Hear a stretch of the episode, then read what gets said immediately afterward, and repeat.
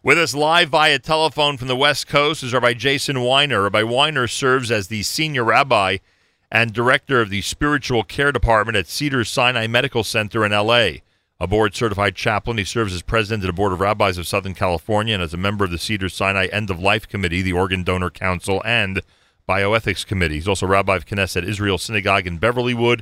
Frequently serves as scholar in residence at conferences and synagogues. Rabbi Weiner is author of the brand new book, Jewish Guide to Practical Medical Decision Making. It's an Urim Publications release. Go to urimpublications.com, U R I M, urimpublications.com. Again, it's called Jewish Guide to Practical Medical Decision Making. Rabbi Jason Weiner, welcome to JM in the AM.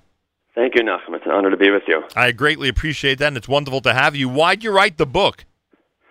Oh, basically, I became a chaplain 10 years ago, and um, I hadn't expected to become a chaplain when I first got into Rabbanus, and I had a lot of questions and challenges, and um, I found the work to be very profound and interesting and challenging, and I needed guidance, and as much as um, I had excellent guidance from Rabbanim and friends, um, I was trying to find a place where there was, you know, a collection of all the most uh, common and important issues that I faced in a clear and concise way, and I was having trouble finding finding it in the in in exactly that format. And so the more I looked into it, and I found excellent svarim, and there were there's there's great stuff out there, but um, I realized that I needed something that what exactly what I needed didn't exist.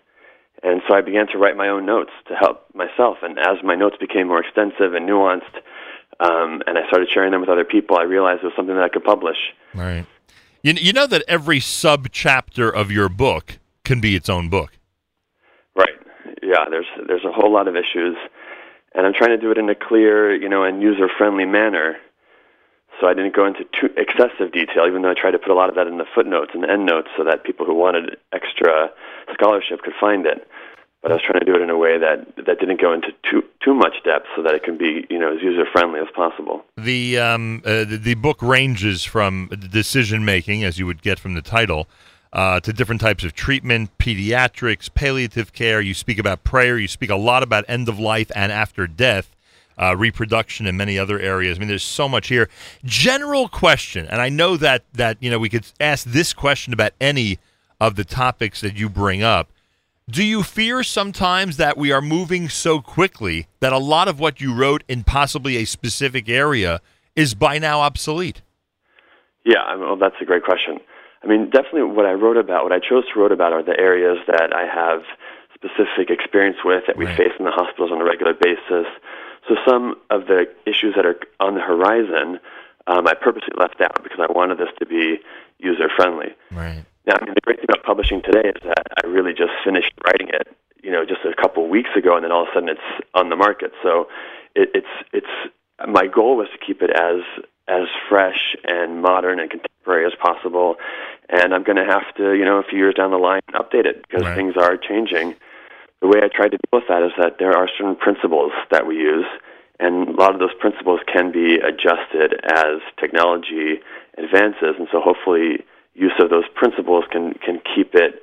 I mean, which is the Torah way that we have principles from the Torah Sheba'al Peh, and that can keep it um, relevant as technology advances. But you're right. You're right. It's advancing rapidly. JM in the AM. I'm going to ask you, by the way, to continue to gravitate toward the base of your of your cordless phone.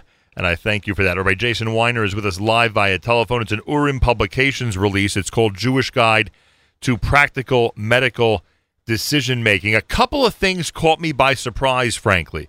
I mean, you know, I, have seen a lot, uh, especially in light of, uh, uh, you, know, being uh, in situations where relatives of mine spent a lot of time in the hospital and then, you know, dealing with uh, around, you know, end of life issues and, and things like that. So, so uh, some of the things here, you know, were familiar to me. One of the things not familiar to me, maybe I should say thank God, but I never thought of this, is the is the issue in pediatrics of a child's consent and treatment. In other words, I, I, think the average person would think that when a child is in a hospital or in a difficult medical situation, uh, essentially his or her parents are making decisions and final decisions for them. Yet you write about just how sensitive an issue this could be in a family. Yeah, it's a very challenging issue, and and you're right. It often is the the parents, though. In halacha, and, and sometimes that's kind of arbitrary. The idea there is just that the parents have a better, the best interests of their child in mind, and they know their children the best. But the truth is, very often in medical decision making, this is really why I wrote the book, and this is why your your question is excellent. Very often in decision making, first of all, people have a hard time making decisions. Right. There's a lot of excellent research out there about how um, irrational and biased our decision making is. And when you add to that the stress and grief inherent in the hospitals, add to that the the language barriers because of the medical terminology and the technology, and the the challenges of making decisions. Um, sometimes even family members aren't the best equipped to be deciding, right. and we really need the input of rabbis, doctors, professionals, to guide people. I remember one time in a situation like you just you know alluded to, uh, where I went to someone and said, you know, m- make a an out of family rational decision, and I will you know follow that advice because being you know so subjective, often it's very hard to like you just said to make a decision that you know that you think is right or going to be happy with. Right. Boy. Um, also, there was a uh, there was something else I wanted to ask you. I asked you about the pediatrics, and uh, yeah this is this is an area that I mean I'm laughing only because for many years in in multiple situations it became an issue and one that I ended up with a very definitive opinion about years later because of the way it was handled in my family. The truth telling. Truth yeah. telling when painful medical information should and should not be revealed. Now I may say to you today based on my personal experience that there is no lie better than the truth, and there's no better time to say it than now. Am I right or wrong? Well, yeah, I, I hear what you're saying. There's no lie better than the truth. I mean, the truth the truth is is um, can be a big challenge, and in in many ways, you know, we take we have a different approach in halacha than what's uh, what's considered the norm today. But in in other ways, it's very similar. Um, it's just that our our basis for, for making decisions about what to tell a patient is what's in their best, best interest, what will be most therapeutic and um, helpful to them to know at this time. It's not based totally just on uh, principle of autonomy and making sure that they know all the details because that's their right. It's rather um, the focus is on what's what's most helpful to that patient at this time, and it can change based on different people and different families. Right.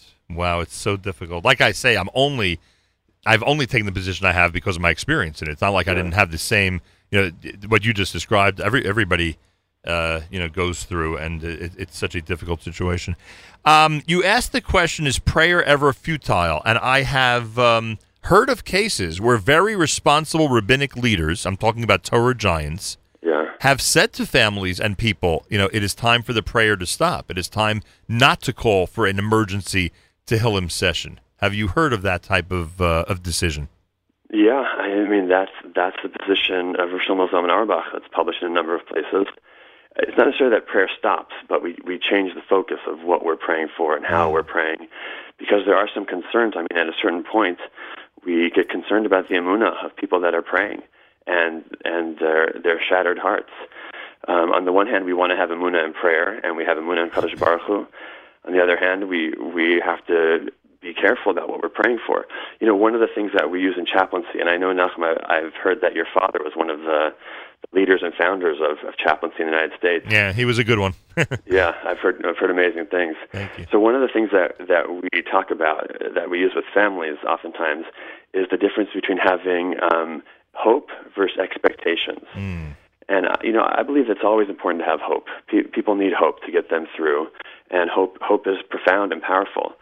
But expectations can be dangerous if we expect that something's going to happen, right. despite all you know the best medical knowledge and likelihoods. It can sometimes leave us just broken and unprepared for the challenges that inevitably arise. So we encourage people to have hope and, and to pray, but at a certain point, sometimes uh, those prayers have to be couched in a way that's you know kind of allowing God to do what's best in God's eyes and accepting God's will. Unbelievable.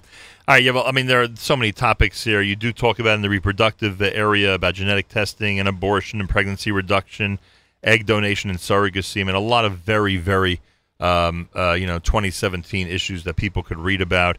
And uh, again, as I mentioned earlier, a lot of end of life uh, issues, and there are a lot of end of life issues, especially when it comes to deactivating ventilators and dialysis machines and cardiac defibrillators at the end of life, et cetera, et cetera. As you point out, I'm just reading from your list of different topics and the uh, and the after death issues that a lot of people have addressed in the past, but I'm sure.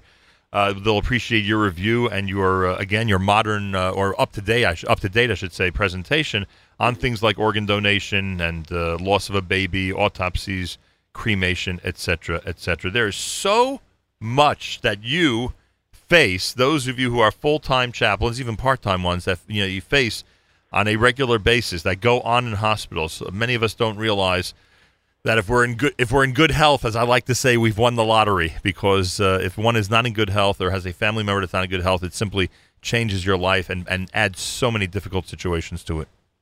Absolutely. Absolutely. The book is called Jewish Guide to Practical Medical Decision Making. Rabbis got to read it, doctors got to read it.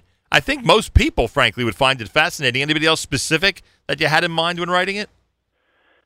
Well, yeah, patients in the hospital. I mean, right. obviously, if it's really end of life, they're unable to read it. But patients and their families, right. um, I've heard great feedback from that. It's helped them to understand the issues that they're facing and to to face them in a nuanced and sensitive uh, Torah manner.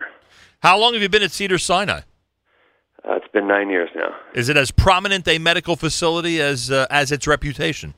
It's an absolutely incredible place. They take care of patients like uh, in such a in such a wonderful and warm manner, but also in such a scientifically um, and technologically sophisticated manner. It's really a wonderful place to be, and it's great to see a Jewish hospital that's proud to be a Jewish hospital and that guides itself on Jewish values every day. Yeah, well, when we hear of someone who enjoys celebrity or prominence on the West Coast, specifically in California, uh, generally we hear about them going to Cedar Sinai. So I guess its reputation does precede itself.